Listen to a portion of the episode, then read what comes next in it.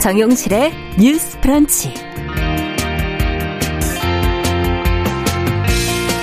안녕하십니까. 정용실입니다. 코로나19 확진자에 대한 격리 의무 해제 가능성이 지금 거론이 되면서 확진자들이 일터, 학교 등에서 불이익을 입거나 또 제대로 치료받지 못할 가능성이 커지는 것 아닌가 하는 우려가 나오고 있습니다.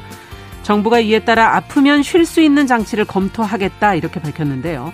자, 아프면 쉴 수 있는 사회가 되려면 준비하고 합의한 것들이 많다는 그런 지적도 있습니다.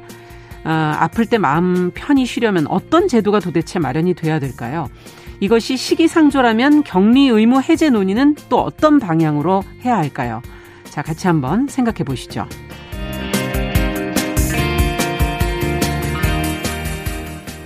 네, 런치플레이션이라는 말이 나올 정도로 요즘 외식 물가가 크게 오르고 있습니다. 원재료값 상승 때문에 밖에서 식사를 해결해야 하는 소비자들도 또 가격을 올려야만 하는 식당 사장님들도 힘든 상황일 텐데요. 자, 한 끼 식사 문제로 고민하는 평범한 시민들의 마음 한 편의 시와 함께 생각해 보겠습니다. 자, 6월 14일 화요일 정용실의 뉴스 브런치 문을 엽니다.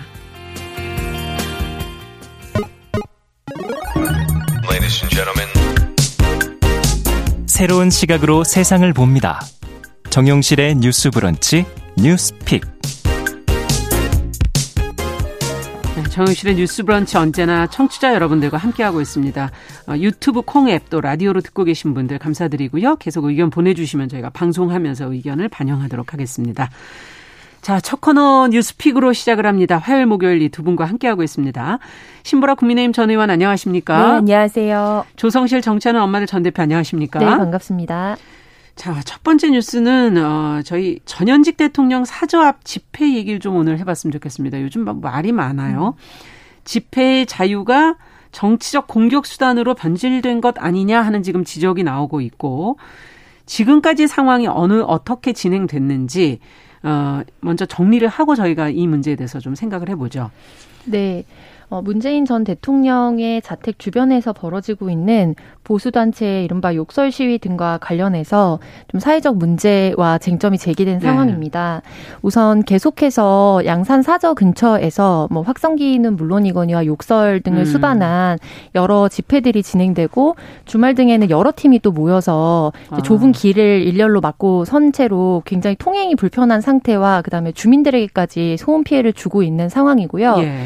이에 대해서 이제 정치권에서는 이제 전 대통령의 사저 주변에서 집회를 금지하도록 하는 법안이라든지 음. 혹은 등등의 이런 상황들을 좀 막기 위한 새로운 법안 개정안들이 민주당 의원 의원들에 의해서 좀 발의가 된 상황입니다. 네. 그리고 덧붙여 윤석열 대통령은 7일 이제 그 문재인 전 대통령 자택 주변에서 벌어지고 있는 시위에 대해서 어떻게 생각하느냐는 질문에 대해서 음. 대통령 집무실 시위도 허가되는 판이니까 법에 음. 따라서 되지 않겠느냐라면서 음. 원론적인 입장을 발표했고 이것이 사실은 정치적으로 지금 계속해서 이어지고 있는 혐오 집회를 방기한 음. 것이 아니냐라는 좀 비판을 받고 있는 상황이고요. 네. 또 이와 관련해서는 국민의힘 내부에서도 실질적으로 여기에 대해서 일정 부분 정치적인 책임과 규제가 필요한 타이밍이 아니냐라는 음. 이야기도 또 이어지고 있는 상황으로 보입니다. 네. 어쨌든 불편한 상황이 계속 이어지고 있는데 정치적으로 이거를 법적으로 과연 풀어야 되는 문제냐, 정치적으로 풀 수 있는 방법은 없는 것이냐. 어, 뭐 방법은 두 가지 중에 어떤 것을 그럼 정치권이 선택할 것이냐도 남아 있는 것 같고요. 누가 어떻게 푸는 게 바람직하다고 보시니까 두 분께 좀 여쭤보고 싶네요. 어, 저는 우선 법적으로 네. 풀 방법은 좀 찾아가고 있다고 음. 보고 정치적으로나 시민의식으로 풀어갈 방법도 지금 동시에 좀 찾아야 되는 시점이 아닌가라고 생각을 합니다. 네. 우선 저는 문재인 전 대통령 사저에서 욕설 고성 시위를 하고 또 이에 따라서 윤 대통령 사저에서 또 다른 시위를 예고하는 예. 이런 형태의 맞불 집회 혹은 증오 집회. 음. 저는 이건 분명히 문제가 있다고 생각하고요. 네. 특히나 후진적인 이런 집회 시위 문화는 정말 반대한다. 그리고 과거에도 이런 맞불 집회는 있었습니다. 예. 뭐 보수 보수 단체가 집회를 하면 옆에서 이제 음, 어, 진보 단체가 그렇죠. 같이 맞불 집회를 하는 형태는 있었지만 최근에 이렇게 주거 공간에서까지 음. 이루어지는 집회 집회와 시위는 굉장히 과도하다라고 음. 보여지고요. 집회 결사의 자유는 헌법이 보장하는 최우선 기본권입니다. 네. 그렇지만 무제한적인 자유가 보장되는 것은 아니고요. 그래서 집회 및 시위에 관한 법률에 따르면 48시간 이전에 반드시 신고를 하게 되어 있고 예. 그리고 어, 주거 지역이나 사생활 평원 등을 해칠 우려가 있을 경우에는 또 금지될 수 있습니다. 예. 그리고 소음 규정도 있어요. 예. 그래서 어 실제로 법에 따른 조치가 이미 이제 진행 중에 있더라고요. 예. 10일 경찰청도 불법 행위에 대해서는 엄정 대응하겠다고 밝혔고 음. 그에 따라서 몇몇 단체 같은 경우에는 그 문 대통령 사저 앞에서 진행되는 집회들을 네. 어, 연장 신청을 불허하거나 어. 금지를 통보를 했습니다. 예. 그 통보에 그 준하는 조항은 그 집시법의 8조 5항에 주거지역 사생활 평원 침해에 될 경우에는 음. 금지될 수 있다고 하는 조항이 있거든요. 예. 그 조항에 따라서 이제 금지가 됐고 문재인 대통령 측도 대리인을 통해서 그 욕설 시위를 이어온 세계 단체 회원들을 음. 명예훼손 혐의로 검, 경찰이 이제 고발을 한 상황이거든요. 예. 이런 이제 현행법상 어, 무제한적인 권리가 아니라 제한될 수 있는 조항들이 있기 때문에 그러네요. 그에 따라서 이제 법적인 조치들이 진행이 되고 있는 겁니다. 음. 근데 이제 그것과는 별개로 예. 저는 어, 시민의식과 정치적인 해결이 필요하다는 부분에서도 일정 정도 동의가 되는 게 음. 저는 가장 우려가 되는 지금 현재 모습이 정치인들의 사이비 종교 집단화 라고 음. 생각을 합니다. 그러니까 그것이 또 유튜브라고 하는 어떤 플랫폼을 통해서 집단화되고 확산화되고 있는 거죠. 그래서 네. 정치라는 게 실은 조정과 타협의 산물이라고 많이 하잖아요. 그렇죠. 정치라는 게 네. 그런 거죠. 예. 근데 이제 정치인들이 사실상 정치인들의 가장 특화된 무기가 저는 말이라고 생각하는데 음. 그런 언변을 통해서 오히려 반대자들을 혐오하고 아. 그다음에 지지자들을 선동하고 집단적으로 증오를 하게끔 부추기고 예. 그래서 이런 나쁜 집단화된 세력을 바탕으로 음. 선거에도 출마하고 반대파들을 어떤 동원하게 hate speech라고 표현되잖아요. 예. 그런 대부가 되어서 좀 움직이고 있는 이런 현실이 가장 큰 문제다. 예. 그래서 어 이런 사람들에 의해서 집회 시위가 이어지고 있는 것이 사실이기 때문에 음. 저는 이 부분은 세대 공감도 가장 하기 어려운 부분이라고 생각해요. 음. 저 같은 경우도 그런 정치 유튜브 절대 안 보거든요. 네. 근데 어 이런 부분들이 너무 과격하고 후진적인 집회 문화라는 생각이 들고 그런 음. 측면에서는 윤 대통령도 이제 도어 스펙 스태핑이라고 하죠. 네. 그 출근길에 약식 회견으로 이렇게 물었을 때 음. 법대로 할 수밖에 없는 것 아니냐라고 하는 원론적인 입장을 내세웠지만 음. 어 지금은 좀 고심을 좀 더 어, 하실 필요가 있고 네. 물론 대통령 발언 하나로, 하나로 이런 문화가 바뀌지는 않겠지만 그렇죠. 어떤 정치적 책무감에 음. 따라서 음. 최소한의 원칙은 지켜지는 어떤 집회, 음. 시위 문화의 정착 음. 이런 부분에 대한 진전된 입장이 나와주면 좋지 않겠냐 음. 이런 생각이 듭니다. 네. 일단 일단 정치의 어떤 팬덤 정치 뭐 이런 지적들도 나오고 있는데 정치인들의 행보에 대해서도 지금 지적을 해주셨고요. 어, 조 대표님께서는 어떻게 보십니까? 네, 저는 진행자 진행자님께서 가장 어떻게 보면은 음. 그 가장 큰 책임, 음. 실질적으로 문을 여는 고리가 누구에게 있냐라고 네. 질문하셨는데 네. 그 현재 상황에서는 가장 큰 역할을 할 수 있는 사람은 당연히 대통령이라고 생각을 하고요. 예.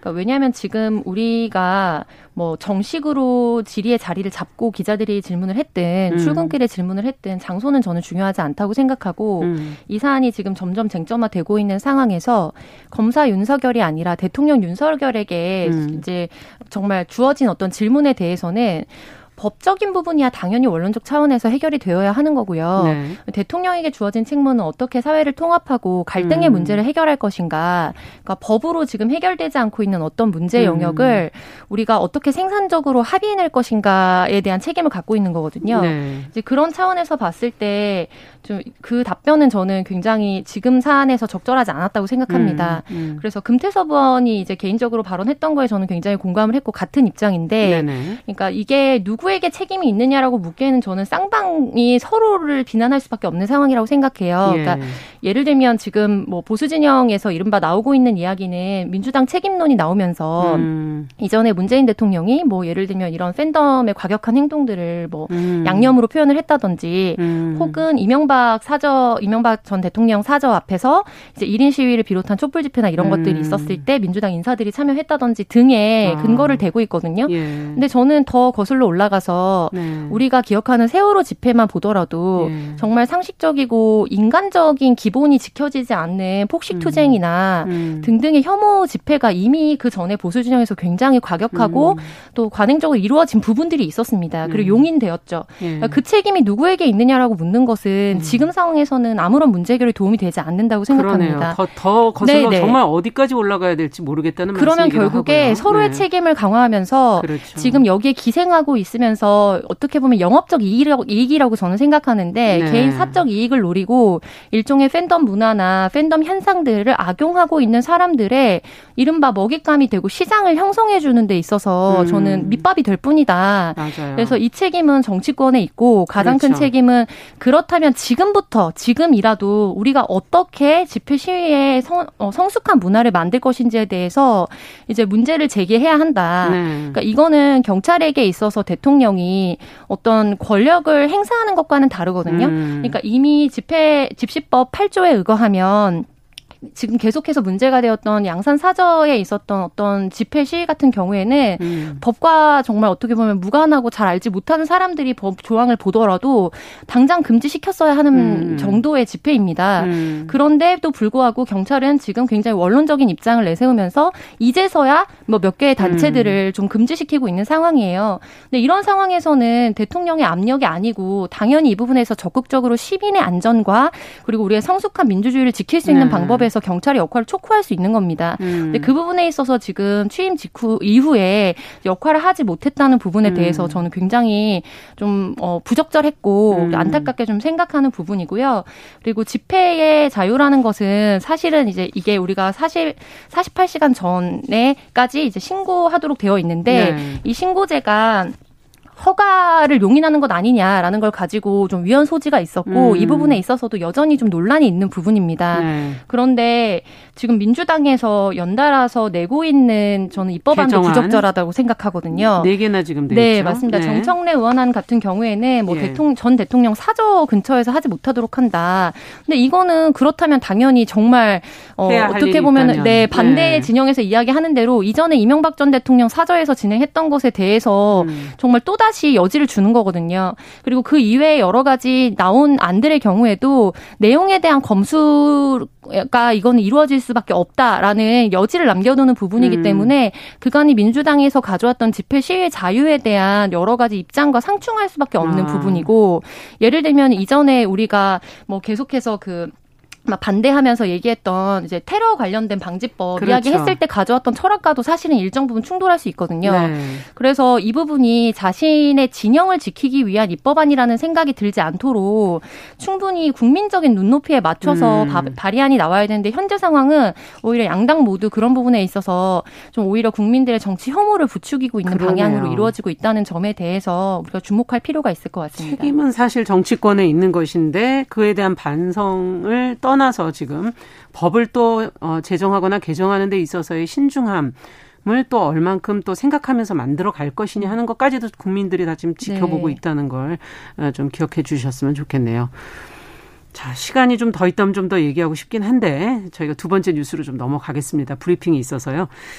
자, 두 번째 뉴스는 지금 코로나19 확진자에 대한 격리 의무 해제 여부가 지금 17일 결정이 된다고 하는데 확진자가 불이익을 당할지도 모른다 하는 지금 우려도 나오고 있고 정부가 아프면 쉴 수 있는 제도적 문화적 조치도 함께 검토하겠다고는 하는데 과연 어떤 내용들이 지금 나오고 있는지 신보라 의원께 좀 어, 정리 부탁드립니다. 네, 최근 코로나19 유행 규모의 감소세가 유지되고 있으면서 정부가 코로나 확진자에 대한 격리 의무 잠정 해제 조치를 고심하고 있고 이걸 17일 날 결정을 하겠다고 밝혔는데요. 네. 이제 법률적 강제 격리가 해제된 상황이 된다면 아픈 상태에서 원활하게 쉴 수 있는 제도적 문화적 조치가 검토돼야 되고 그 의무 변경 시에는 뒤따르는 여러 조치들도 함께 검토하면서 논의가 되고 있다고 이제 중수본 관계자가 밝혔습니다. 네. 이러한 논의의 바탕에는 아프면 쉬는 문화가 자리 잡지 않은 데에 대한 문제하고 음. 또 사각지대 우려 문제가 크기 때문인 것으로 보이는데요. 네. 우선 확진자가 출근 등교 등을 하지 않을 때 불이익을 당할까봐 증상이 있음에도 불구하고 제대로 치료를 예, 네, 제대로 치료를 받지 못하고 감염을 키울 수 있다는 그런 음. 우려하고요. 또한 격리 의무가 해제가 되면 자체적으로 확진자의 격리 또는 재택근무를 어, 그런 대책을 마련하기 어려운 중소기업이나 음. 자영업자, 소상공인, 뭐 음. 플랫폼 노동자들에 대한 우려들이 네. 있기 때문에 어, 이런 논의가 필요하다는 거고요. 그래서 이런 우려를 해소하기 위한 자율격리 시의 공고와 조침을 좀 세부적으로 마련해야 해서 보완을 하자 예. 이런 논의들이 진행되고 있는 상황입니다. 네, 정말 근데 지금 말씀해주신 제도적 문화적 조치라는 게 하루 아침에 정말 만들어질 음. 수 있을까? 지금 말씀해주신 자영업자, 뭐 또 플랫폼 노동자, 중소기업 하루하루를 지금 어, 버텨 나가기도 힘든 상황 아닙니까? 어떻게들 보세요? 네. 어떤 조치가 필요할까요? 저는 현재 우리가 with 코로나로 전환하면서 그러니까 이전과는 다른 방역 체계를 마련하는 건 당연히 필요한다 하다고 봅니다만 네. 이제 우선적으로 음, 격리 해제 조치를 방점을 두고 음. 이걸 자율적으로 보완할 수 있는 방안을 마련하는 이 순서는 좀 문제가 있다고 생각합니다. 음. 왜냐하면 지금 해외가 어떤 상황으로 진행되고 있는지를 바로 가져다 쓰기가 어려운 게 네. 우리가 이제까지 어떻게 보면 K 코로나 방역을 유지해왔던 방식 자체가 해외 패러다임과 굉장히 달랐고 네. 그리고 이 부분에 있어서 우리 사회의 현재 상황은 이른바 대기업이나 음. 예를 들면 뭐 중공공기업이나 이런 경우에는 이미 일정 부분 이제 코 코로나에 대응해서 어떻게 원격이라든지 그렇죠. 재택이라든지 그렇죠. 이런 부분에 시스템을 많이 갖췄습니다. 네, 지난 2년 여에 걸치면서 그런데 여전히 사각지대에 있는 부분들은 음. 지금 언급해 주셨던 자영업자라든지 중소기업 음. 미만, 5인 미만 사업장이라든지 그렇죠. 프리랜서라든지 이런 분들이거든요. 네. 그러면 이런 경우에 우리 사회가 단순히 코로나 방역뿐만 아니라 뭐 육아휴직, 음. 그다음에 뭐 병가, 가족 돌봄 휴가 모든 차원이 같은 이제 메커니즘으로 지금 문제가 제기되어 왔는데 네. 이게 자율적인 영역에 두면 절대로 자율로 선택할 수 없다는 건 우리 사회가 계속 반복해서 경험을 해왔어요. 네. 그렇기 때문에 이게 예를 들면 자율이라고 했는데 회사에서 그런데 일할 사람이 너밖에 없다라고 하면은 사실은 자율로 되어 있지만 전혀 자율이 되지 않은 상태에서 그럼요. 너무 아파서 쉬고 싶어도 쉴 수 없는 상황들이 반복될 것이고 이런 경우에는 오히려 우리의 감염 폭증 지금은 좀 우리가 소강세에 접어들었지만 네. 가을에 다시 제2차 뭐 재유행이 음. 좀 예고된 상황이잖아요. 그렇죠. 그러면 오히려 치르게 될 사회적 비용이 더 클 수 있다. 음. 그래서 이 부분에 있어서 실질적으로 어떻게 그러면은 이 격리나 이런 부분을 진행할 것인지에 음. 대해서 보완책을 좀 제시를 하고 음. 그 이후에 방역 지침을 바꾸는 방향으로 순차적으로 음. 진행하는 것이 필요해 보입니다. 네. 어떻게 보십니까? 해외도 지금 격리 해제를 거의 다 했나요? 뭐 어떻게 됐나요? 어, 우선 음. 해외에 따라서는 상황이 좀 다르긴 하지만 음. 이미 뭐 외국 같은 경우에는 초반부터 우리나라처럼 그렇죠. 집합금지랄지 음. 이런 조치들을 매우 강하게 하질 않았고. 예. 그렇기 때문에 일률적으로 저도 비교하기는 어렵다. 음. 다만 어, 저는 이제 방역 조치가 두 가지로 나뉘어지는데, 음. 하나는 확진자에 대한 어떤 전파 위험성 방지 차원이긴 하지만 치유와 회복이 네. 있고, 어떤 우리가 뭐 4인, 8인, 뭐 10인 이런 식의 집합 금지를 음. 했던 음. 두 가지 조치가 나뉘지만, 네. 나뉘지만, 실제 집합 금지 조, 조치는 확진자건 확진자가 아니건 간에 일률적으로 모이지 마라고 하는 그렇죠. 비과학적인 실은 조치였고 음. 확진자에 대한 격리는 저는 이거는 과학적 조치다라고 아, 네. 봤을 때 이걸 해지하는 측면에서는 분명 과학적인 근거를 가지고 좀 진행될 필요가 있다고 음. 보여지고요. 네. 그리고 이제 격리 의무를 유지하냐 해지하느냐는 정부 차원에서 보면은 행정력이 이제 어, 감소화되고 음. 지원금 이게 격리가 의무였을 때는 정부가 지원금을 되죠. 주는 네. 방식이지만 격리를 이제 해제하는 것들을 어 격리 의무가 해제되면 결국 지원금도 개인이 병원에 네, 가서 네. 비용을 내고 이제 개인의 책임으로. 내기 때문에 음. 이거는 행정 편의의 문제로 보이지만 음. 실제 확진자 입장에서는 여전히 전파의 위험성은 있기 때문에 어, 그렇죠. 격리는 해야 되지만 마음 편히 격리할 수 없는 압박의 문제로 그렇죠. 다가오게 된다는 겁니다. 네. 저는 그런 측면에서는 이 격리 의무를 해제하는 것에 대해서는 좀 신중하게 접근할 필요성이 음. 있다. 과학적 근거를 가지고 예. 해야 된다. 그리고 지금 그래서 이 격리 의무 임무 해제와 관련해서는 그 TF에 속한 전문가들도 네. 찬성과 반대 입장이 좀 팽팽하게 네. 예, 갈린다고 하더라고요. 그리고 많은 전문가들도 아프면 쉬는 문화가 우리나라가 분명 제도적으로나 문화적으로는 아직 뒷받침되지 않았다고 하는 평가들이 있습니다. 그렇죠. 네. 그래서 이 문제에 대해서는 저는 신중하게 접근하는 것이 맞겠다라는 네. 생각이 들고 어 다만 그 시점 이제 그러면 음. 그러면 격리 의무를 해제하는 시점은 어느 정도로 보냐. 네. 근데 지금 일일 확진자가 여전히 한 3천 명대 정도를 유지하고 네. 있거든요. 예. 그리고 주간 확진자가 한 9천 명 정도 네. 이렇게 되고 있기 때문에 이런 부분에 있어서는 전, 저는 한 1000명, 500명대 이하로 충분히 내려가야 아, 가능하지 않을까라는 음. 생각이 듭니다. 이것도 뭔가 기준이 필요하다는 말씀이시죠? 네. 네. 어떻게 보십니까, 네, 국민들이 예. 이럴 거면 차라리 그냥 미리 걸리고 말 걸 그랬다. 이런 생각이 들지 않도록 하는 기준이 가장 필요한 것 같습니다. 그러네요. 네. 예, 알겠습니다. 자, 고민이 좀 필요한 부분인 것 같고요. 전문가들의 의견을 좀더 귀담아 네. 들으면서 신중하게 결정해야 되겠네요. 뉴스피 조성실 정치하는 엄마들 전 대표 신보라 국민의힘 전 의원 두 분과 함께 이야기 나눠봤습니다. 오늘 말씀 잘 들었습니다. 감사합니다. 네, 감사합니다. 네, 정영실의 뉴스 브런치 일부 마치고 잠시 후에 돌아오겠습니다. 11시 30분부터는 일부 지역국에서는 해당 지역 방송을 보내드립니다.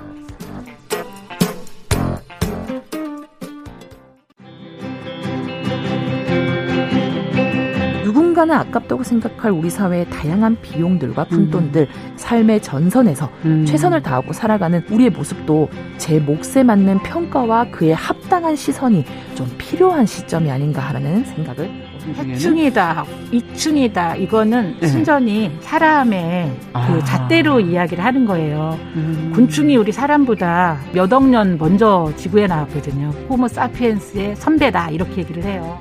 남성의 입장에서 여성의 입장을 이해하는 사람인 거죠. 그래서 사실 이 역지사지의 태도가 한국 사회도 지금 필요한 것이 아닌가 그런 생각이 들고요.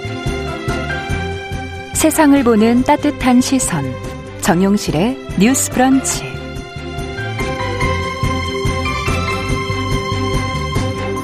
네, 정용실의 뉴스 브런치 듣고 계신 지금 시각 11시 31분입니다. 어, 이번에는 뉴스와 세상을 한 편의 시와 함께 읽어보겠습니다. 오늘도 방수진 시인 잘해 주셨습니다. 어서 오십시오. 네, 안녕하십니까. 네, 어, 오늘은 어떤 뉴스를 시시한가 해서 좀 들여다볼까요? 네, 아나운서님께서 혹시 요즘에 월급 빼고 다 올랐다. 너무 이런. 이해가 됩니다. 지금 장을 보러 나가면 똑같은 돈을 들고 나가도 뭐 사오는 게 없어요. 네, 네, 그런 말 참 많이들 하시는데요. 네. 요즘 식재료 가격이 일제히 오르고 음. 여기 이제 따라서 음식점들이 가격을 같이 올리면서 소위 점심값 걱정하시는 분들이 굉장히 많아졌다고 합니다. 네. 이게 이제 lunchflation이라는 아. 말로 지금 쓰이고 있는데요.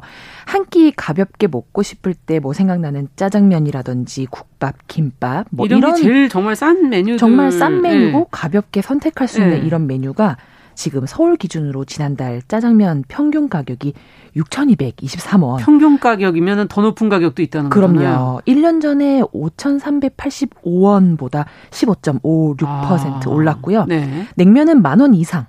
김밥도 한 줄에 4천 원이 넘는 식당이 많아졌습니다. 맞아요, 맞아요. 그 노량진 고시촌의 뭐 컵밥 굉장히 저렴한 이런 한식 뷔페 이런 식당들도 가격을 올렸다고 하는데요. 음. 뭐 칼국수 집에서 김치 맛있다 좀 더 달라라고 했더니 어, 배추값이 너무 많이 올라서 안 된다고 거절당했다는 분도 있다고 합니다. 그럼요. 네. 이렇게 비싼 가격, 야박하게 느껴지는 분위기 속에서 외식으로 이제 매일 최소 한 끼 이상은 해결해야 되는 직장인, 음. 학생들은 굉장히 걱정이 많고요.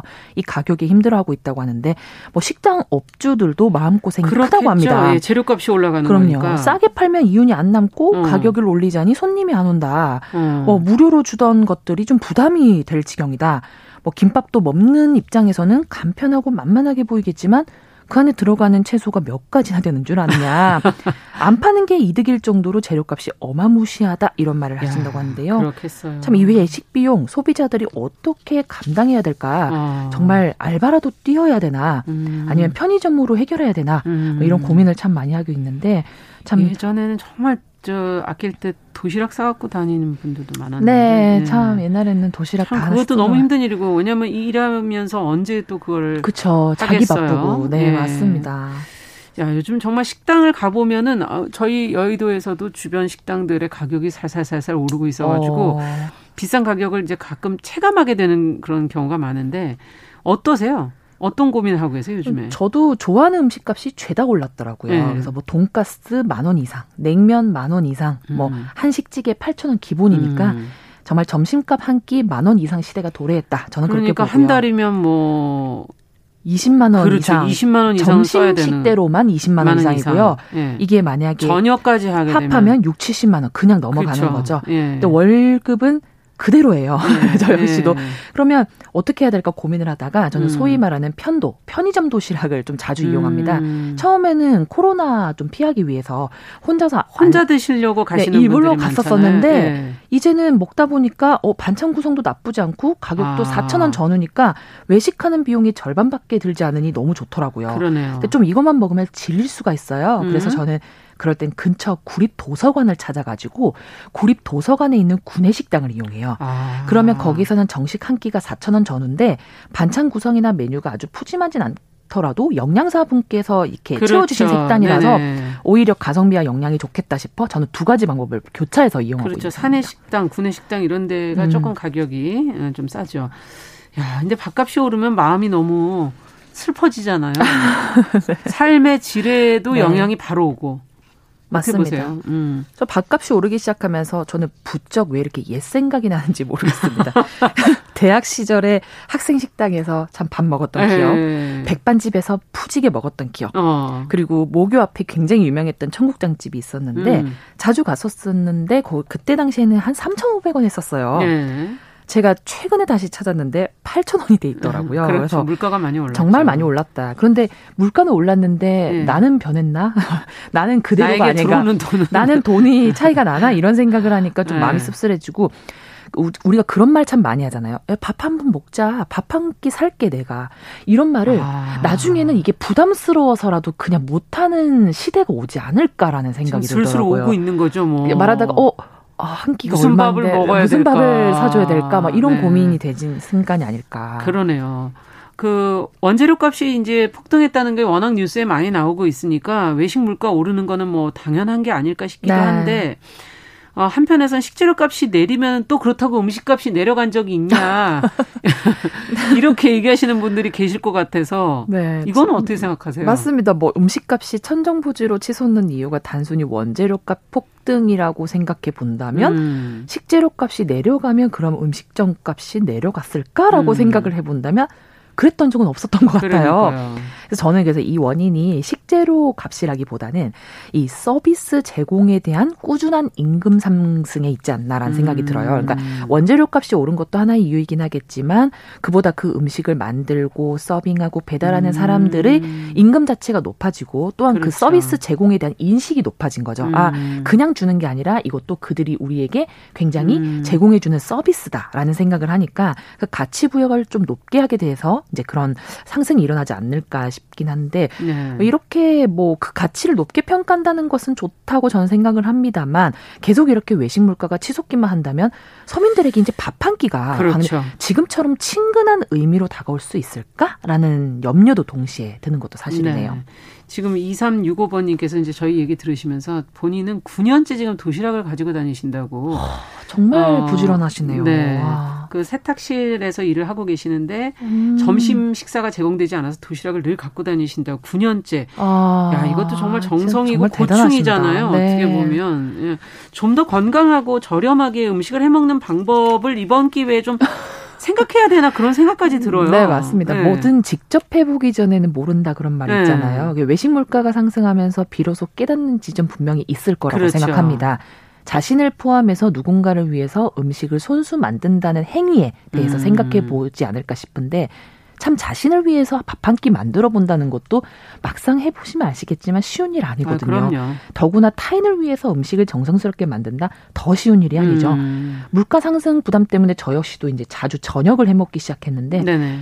이 시간이 보통 걸리는 게 아니고 재료 선정, 메뉴 결정 나중에 이제 설거지까지 하다 보니까 정말 제 시간 하나도 없어지더라고요. 그냥 다 밥하고 뭐 그냥 설거지하고 이걸로 끝나죠. 그러면 이제 저는. 자기 바쁜 상황이 되니까 예. 어, 어머니께서 평소에 밥 차려 주시느라 얼마나 일찍 일어나셨겠구나. 뒤처리를 그렇죠. 하느라 얼마나 늦게 주무셨겠구나 이런 생각이 들어서 음. 참 새삼스럽게 효도해야겠다라는 그 생각이. 안에 있었던 노동과 가치 그럼요. 또 새삼스럽게 깨닫게 되는 네. 네, 일이 김, 아닌가 싶습니다. 어, 김흥찬님께서 우리가 이 오르는 물가 속에 임대료 때문에 이것이 오르는 것도 있다는 어, 네 맞습니다. 네, 지적을 또 해주셨네요. 네. 예.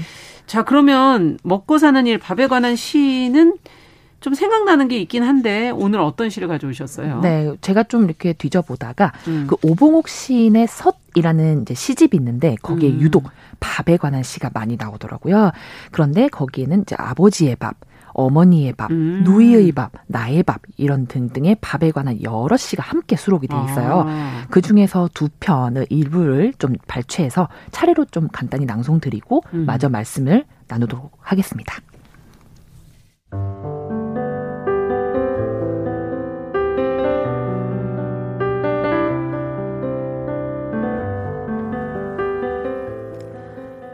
어머니의 밥 오봉옥 난리를 두 번이나 겪어봐서 안다. 이 세상에 목숨 붙이고 사는 일보다 중요한 거 없다. 잡상인으로 살며 사흘 걸러 잡혀가면서도 눈물 한 번 흘리지 않았다. 잡아가는 순사도 지쳐 멀리서 호루라기 불었다. 자식놈 밤 넘어가는 소리 들으며 빈 수저로 허공을 퍼올려 배를 채우던 엄니에게 밥은 무엇이었을까?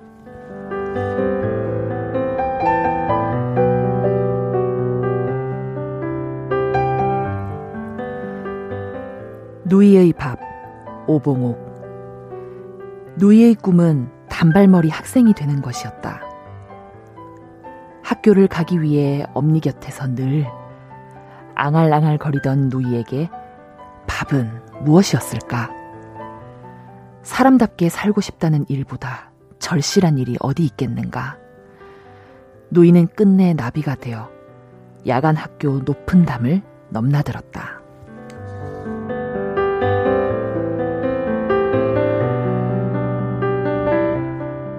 네, 어머니가 더 절실하시긴 하네요. 어머니는 목숨 붙이고 살, 사는 것보다 중요한 게 없다고 느끼신 거고 뭔가. 누이는 사람답게 살고 음. 싶다고 음.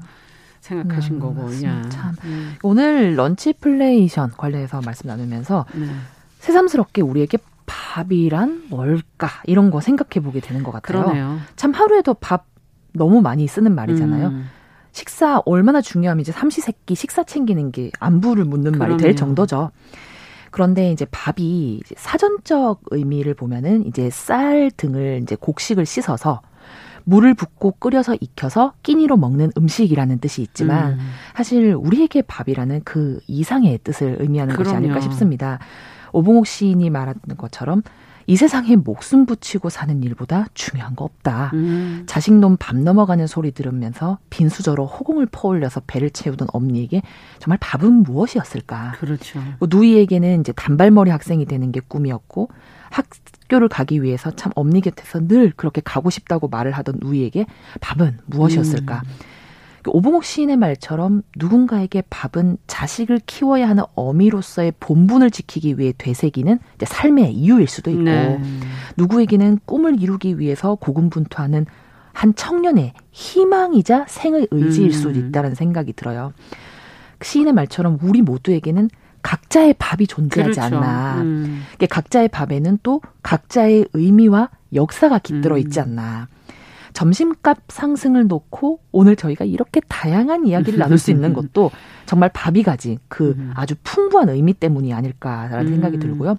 여러분들에게는 좀 어떤 또 각자의 밥이 있을지 음. 그리고 나의 밥은 또 어떤 의미고 어떤 역사를 가지고 있는지가 참 음. 궁금해지면서 오늘 런치플레이션 관련해서는 말씀을 좀 마무리해 보는 게 어떨까 싶습니다. 네, 시시한가 오늘은 저희가 점심값 고민을 해보면서 밥의 네. 의미를 한번 다시 한번 생각해 봤습니다. 네. 방수진 시인과 함께했습니다. 감사합니다. 네, 감사합니다.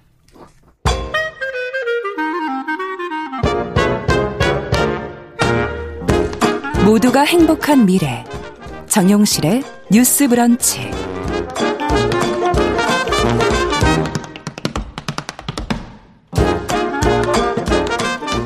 네, 정용실의 뉴스 브런치 듣고 계신 지금 시각 11시 43분입니다. 자, 국제사회 이슈들 저희가 깊고 넓게 좀 살펴보겠습니다. 국제뉴스 조윤주 배신캐스터 잘해주셨어요. 어서 오세요. 네, 안녕하세요. 지금 뭐 중국 상하이시가 뭐 강력한 제로 코로나 정책으로 뭐 두 달 동안 지금 봉쇄 조치를 취하다 이번 달 초에 지금 조치를 해제를 했는데 네. 또 다시 지금 코로나 확진자 나오면서 또 강력한 봉쇄 조치 하는 거 아니냐 하는 지금 네. 우려가 나오고 있어요. 맞습니다. 어, 방역이 먼저라는 입장인 것 같긴 하지만 경제가 이렇게 돌아가지 않으면 중국도 지금 뭐 여러 가지 위기다 이런 얘기들이 네. 지금 나오고 있고 경제가 전 세계적으로 지금 안 좋은 상황에서 맞아요. 어디다 우선순위를 둬야 될지 고민이긴 고민이겠어요. 네. 근데 중국 정부 내부에서도 약간 균열이 나오고 있습니까? 네. 예. 니커창 총리는 주로 이제 경제 부분을 담당하기 때문에 아무래도 어, 그 부분에 대해서 음. 얘기를 하고 있고요. 하지만 시진핑 주석은 여전히 제로 코로나 정책 유지하겠다 아. 이렇게 입장을 밝히면서 약간의 균열이 나타나고 있습니다. 어, 지난달 25일인데요. 경제 상황 관련해서 전국 단위 회의에서 리커창 총리가 음. 4월 달 이후에 취업, 산업 생산 등 지표가 아, 눈에 띄게 나빠져서 일부 지역은 어 2020년 심각한 코로나 때보다 더 어렵다 이렇게 진단했습니다. 음. 그러면서 코로나 방역에 대해서는 한쪽으로의 쏠림이나 획일화를 방지하고 방역을 잘하는 동시에 경제 사회 발전 임무도 잘 수행을 해야 될 거다라고 말했고요. 그러면서 음. 경제 발전은 모든 문제를 해결하는 기초이자 관건이다. 그러니까 경제에 좀 더 무게를 네, 뒀습니다. 그렇지만 음. 시진핑 주석은 제로 코로나 정책을 유지하겠다고 밝히면서 그걸 하고 나서 그 다음에 음, 경제를, 경제를 성장시켰다 이렇게 얘기를 하는 겁니다. 음. 하지만 이 코로나19 방역 때문에 경제 성장이 둔화되면서 결국은 발목을 잡힌 것 아니냐라는 비판까지 나오고 있습니다. 네. 이런 가운데 시 주석이 8일, 9일 이렇게 이틀 동안에 수찬성을 시찰했다고 하는데요. 네.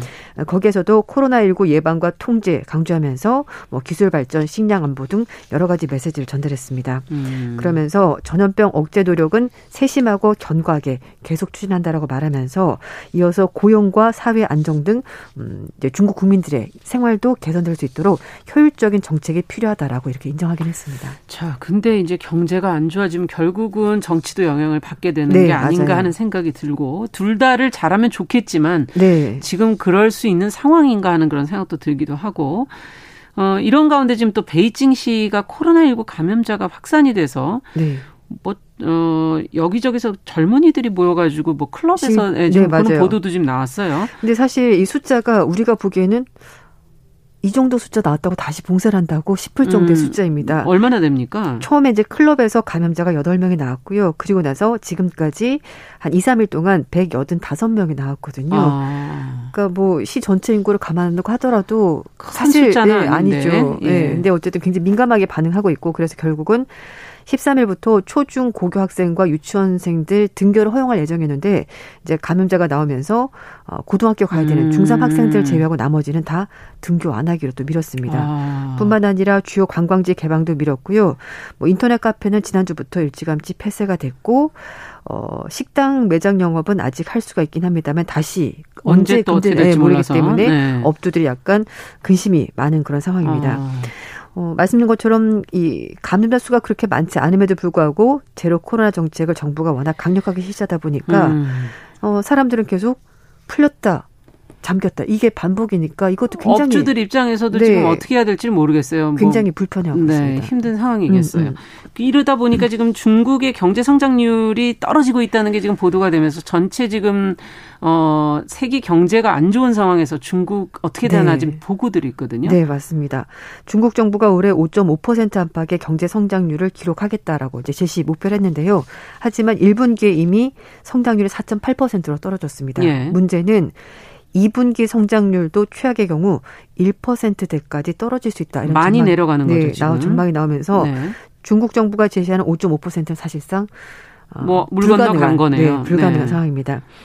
어, 지난 4월 달에 중국의 소매 판매가 전년 동기 대비 11% 넘게 감소하면서 음. 어, 국내 총생산 GDP 성장률을 끌어내리는데 한몫을 했습니다. 어. 그리고 이 중국 경제가 어려진 것은 지난달 말에 발표된 구매자 관리자 지수 PMI라는 게 있는데요. 네. 여기서는 확실하게 드러납니다. 음. PMI가 50을 넘어가게 되면은 앞으로 경기가 어, 괜찮을 거다라고 생각하면서 이제 제품이 만들어지는 거고요. 네. 이게 50 밑으로 떨어지면은 앞으로 경기가 좋지 않겠구나 이렇게 생각을 하는 겁니다. 네. 어떻게 어. 바라보느냐군요. 네. 경, 경기에 네. 대해서 전망을 이렇게 하는 음. 건데요. 그래서 4월 달에 PMI 지수가 42.7로 50 이하. 네, 전달에 48.8보다 더 떨어졌습니다. 아. 그러니까 도시 봉쇄가 장기화되고 거기에다 우크라이나 전쟁까지 겹치면서 어, 이렇게 수치가 떨어졌다고 보는 거고요. 네. 그리고 제조업 PMI 지수도 47.4 그리고 비제조업도 41.9 이렇게 나왔고요. 음. 비제조업 중에서 서비스업 뭐 식당이라든지 관광 이런 거 말하는 건데요. 이런 거는 40 굉장히 그다 봉쇄돼서 뭐 오지라느니 네, 뭐 네. 안 되는 겁니다. 그래서 굉장히 좀 처참한 숫자가 나왔고요. 그렇군요. 음, 지난달에 서비스 PMI가 36.2로 통계 작성 이후 가장 낮았다 이런 음. 얘기까지 나오고 있습니다. 그래서 중국 경제가 태난면 사태 이후에 지금 최악의 상황이다 이렇게까지 말하는 사람이 있습니다. 네. 그러니 아무래도 정부에 대한 이 코로나 정책 지금 이 봉쇄하는 정책에 대해서 불만이 터져 나오겠는데요. 네 맞습니다. 뭐 시주석은 방역과 경제 두 마리 토끼 모두 잡겠다라고 공언했습니다만 제로 코로나 정책 때문에 이게 장기화되면서 시민들의 피로감, 불만감이 점점 커지고 음. 있는 겁니다. 어, 지금은 해제가 됐습니다만 두 달 넘게 도시 봉쇄가 이어지면서 어, 이제 상하이 같은 경우에 시, 주민들이 식료품 부족 때문에 불만이 많았고요. 그랬겠죠. 그리고 막무가내식 방역 조치 때문에 항의한 일까지 벌어졌습니다. 네. 상하이, 베이징, 텐진 이렇게 대도시에서 대학생들이 학교 측의 방역 조치 항의하는 시위를 아. 벌이기도 했었고요. 이거 중국에서는 굉장히 보기 드문 행동이고 그러네요. 뭐 베이징, 상하이 등 주요 도시에서 봉쇄가 모두 해제되긴 했습니다만 말씀드린 것처럼 정부가 제로 코로나 정책을 고집하고 있기 때문에 언제든지 도시가 다시, 다시 봉쇄가 네. 될수 있다라는 겁니다. 네. 그래서 베이징 대학교가 조사한 바에 따르면 올해 1분기 중국의 중소기업 가운데 40%가 한 달 안에 현금이 음. 바닥날 수도 있다. 이렇게까지 걱정을 야. 하고 있습니다. 어, 지난 4분기에 같은 질문에 대한 대답에서 기업 비율이 33.2%보다 크게 높아진 거니까 네. 어, 중국 사업하는 사람들 입장에서는 점점 더 힘들어진다 이렇게 보는 겁니다. 아, 음. 이게 좀 협조를 구해서 이렇게 방역에 따르게 하는 게 아니라 강압적으로 폐쇄를 네. 해버리는 그런 형태이기 때문에 그렇죠. 문을 기업 입장에서 이러다 보면 문을 닫아 닫는 게 낫나 음. 어차피 자꾸 닫았다 열었다 해야 되는 거니까 네, 그런 맞아요. 고민도 할 것 같고 어 지금 정부에 대해서 불만의 목소리를 지금 낼 수 있는 분위기가 아닌데 네. 내는 네. 중국 사업가가 있다면서요? 네, 어 음, 미국의 뉴욕 타임스가 보도한 음. 내용이고요. 어, 드물게 정부의 제로 코로나 정책에 대해서 비판하는 목소리가 나왔다. 이렇게 예. 보도가 나왔습니다. 어, 정부의 제로 코로나 정책 때문에 도시가 봉쇄가 됐고 또 중국 국민들 그러니까 소비자들이죠. 집에만 머물러 있기 때문에 중국 기업들이 지난 10년을 통틀어서라도 아. 지금이 가장 어려운 시기다라고 주장한 겁니다. 예. 어, 중국 기업인들이 주로 사용하는 채팅 그룹 커뮤니티에서 매일 정부를 비판하는 목소리가 나오고 있는데 그 어떤 사람도 기업가 정신 없고 그냥 일단 불만만 토로하는 것 같다는 음. 얘기도 나오고 있습니다. 어, 이 뉴욕타임스 소개된 사업가는요, 주황이란 사업가인데요. 네네. tech 기업가이자 venture capitalist인데, 정치적으로, 경제적으로 이 혼란기에 다른 기업가들이 어, 어떻게 하면 예전처럼 사업을 하는 것처럼 좀 할 수가 있을까 이제 그 고민을 음. 하게 된 겁니다. 그래서 주씨 얘기는 지금 상황은 말도 안 되는 거다. 그런데 이 현실을 우리가 참고 견디는 게 아니라 목소리를 내자. 변화를 추구해야 된다. 그래야지 이게 뭔가 음. 바뀐다라고 얘기를 하는 겁니다. 주 씨는 기업인 커뮤니티에서 정부 코로나 정책에 대해서 공개적으로 비판한 겁니다. 네. 정부 정책 때문에 지난 수개월 동안 수백만 명의 중국 국민들이 직업을 잃었고 그리고 수입도 줄어드는 피해를 입지 않았냐라고 말하면서 음. 그렇지만 대부분의 다른 기업인들은 이걸 공개적으로 성토하지는 아, 않는다고 그렇죠. 합니다. 예. 주 씨는 이런 질문을 우리 스스로 할 필요가 있다라고 말하면서 인터넷에 글을 올렸는데요. 어떻게 됐나요? 글이 삭제가 됐고, 근데 그 중간에 이 글을 퍼다나는 사람도 있어가지고 이 글이 좀 퍼지게 된 겁니다. 그래서 아. 뉴욕 타임즈도 이 글을 보도하게 된 거고요. 근데 정부에 대해서 비판적 글을 쓴다고 해도 어차피 삭제되는 이런 분위기. 네. 어, 의견을 이렇게 직접적으로 밝힌다는 게 참 어려운 일인 것 같아요. 네, 사업은 이제 중국에서 하긴 하는데요. 이제 가족이랑 음, 자신의 좀 자산 중에 일부는 캐나다에 있다고 합니다. 아. 네. 네. 주 씨는 상하이를 비롯한 여러 도시에서 봉쇄 조치가 취해진 걸 보면서 사회적으로 경제적으로 어떤 좋은 위치에 있다고 하더라도 그 소위 말해서 좀 약간 어 있는 쪽 뭐 이렇게 하더라도 음. 어쨌든 정부 정책을 따를 수밖에 없다라고 말하면서 우리는 언제든지 격리 시설로 끌려갈 수도 있고 가정이 파괴될 수도 있지 않냐 그렇죠. 이렇게 썼습니다. 그러면서 중국 사람들이 이런 모든 일을 그냥 받아들이고 견딘다면은 우리의 운명은 늘 같다. 갇혀서 지내야 된다. 이렇게 음. 말했습니다. 그러면서 정치에 대해서 이야기하는 것을 꺼리는 기업인들도 있지만 그건 당연히 불이익을 당하니까 그런데 아, 하지만 자신은 정치와 지금 현재 경제를 따로 떼서 생각할 수가 없다라고 사실은 연결돼 있긴 하죠. 네. 네. 그러면서 어, 중국 공산당은 경제 발전을 위해서 기업인들과 협력하겠다라고 말을 하지만 공산당은 기업인들에게 여전히 막강한 영향력을 행사한다고 그렇죠. 설명했습니다. 그러면서 어, 지금 정부가 민간 기업에 대해서 좀 더, 적대적으로 음. 그렇게 대할 때도 있고 심지어 기업인들을 사회 악이다. 어. 그러니까 시 주석이 왜 어, 모든 국민이 잘 살게 하겠다라고 말하면서 이제 부의 불평등, 음, 불균형 음, 이런 하면서 있었죠. 그 이제 기업들이 너무 돈을 많이 번다는 부분 얘기를 했었거든요. 음. 그러면서 그래서 기업인들을 사회 악으로 간주하는 것 음. 아니냐를 비판했습니다. 그리고 봉쇄 조치가 취해지면 중국 경제가 타격 입는 건 뭐 어쩔 수 없는 일인데요. 음. 리커창 총리도 말씀인 것처럼 지금 취업률이 떨어지고 있고 항공표 운하도 주는 등 여러 가지 심각한 상황이라고 진단하고 있습니다. 그래서 많은 기업들이 중국 정부가 제로 코로나 정책을 중단하지 않는다면은 지금 입은 손해를 만약이가 시간이 지나면 지날수록 점점 더 음. 힘들어질 거라 걱정을 하고 있는데 하지만 정부가 이런 정책을 바꿀 거라 생각하기가 좀 힘들다라고 말했습니다.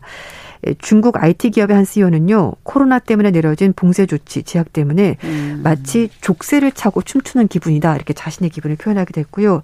특히 상장 회사의 경우에는 정부에 대한 비판적인 입장을 밝히기가 너무 위협, 어, 위험한 일이기 때문에, 어, 기업인들이 이런 얘기를 하지 못한다. 그렇기 때문에 시장 전문가들, 경제학자들이라도 지금 상황이 얼마나 심각한지 그걸 좀 얘기를 해줬으면 좋겠다라고 당부를 했습니다. 얼마, 이게 근데 말 한 번 잘못하면 감옥 가거나 벌금 맞거나 기업이 도, 뭐 도산하거나 이렇게 되는 네거 네. 아니에요? 네, 맞습니다. 그래서 이런 어려움이 있다 보니까 얘기를 못 하는 건데 음. 주 씨는 어, 지금 지리자동차 계열사인 차량 공유업체 차우차우 회장으로 지난 4월 달에 임, 어, 임명이 됐고요. 예. 말씀인 것처럼 가족과 자신의 자산 일부는 캐나다에 있습니다. 그렇기 때문에 음. 어쩌면 조금 더 자유롭게 말을 할 수 있을 것 같은데 하지만 어, 주씨 얘기로는 중국에 상당히 역량 있는 뛰어난 기업인들이 중국을 떠날 생각을 많이 한다라는 겁니다. 아. 왜냐하면 하고 싶은 말을 못하고 경제 부분에서 말을 못하다 보니까 결국 이렇게 되면은 중국 경제가 더 나빠질 것 아니냐라고 얘기를 그러네요. 하고 있고요.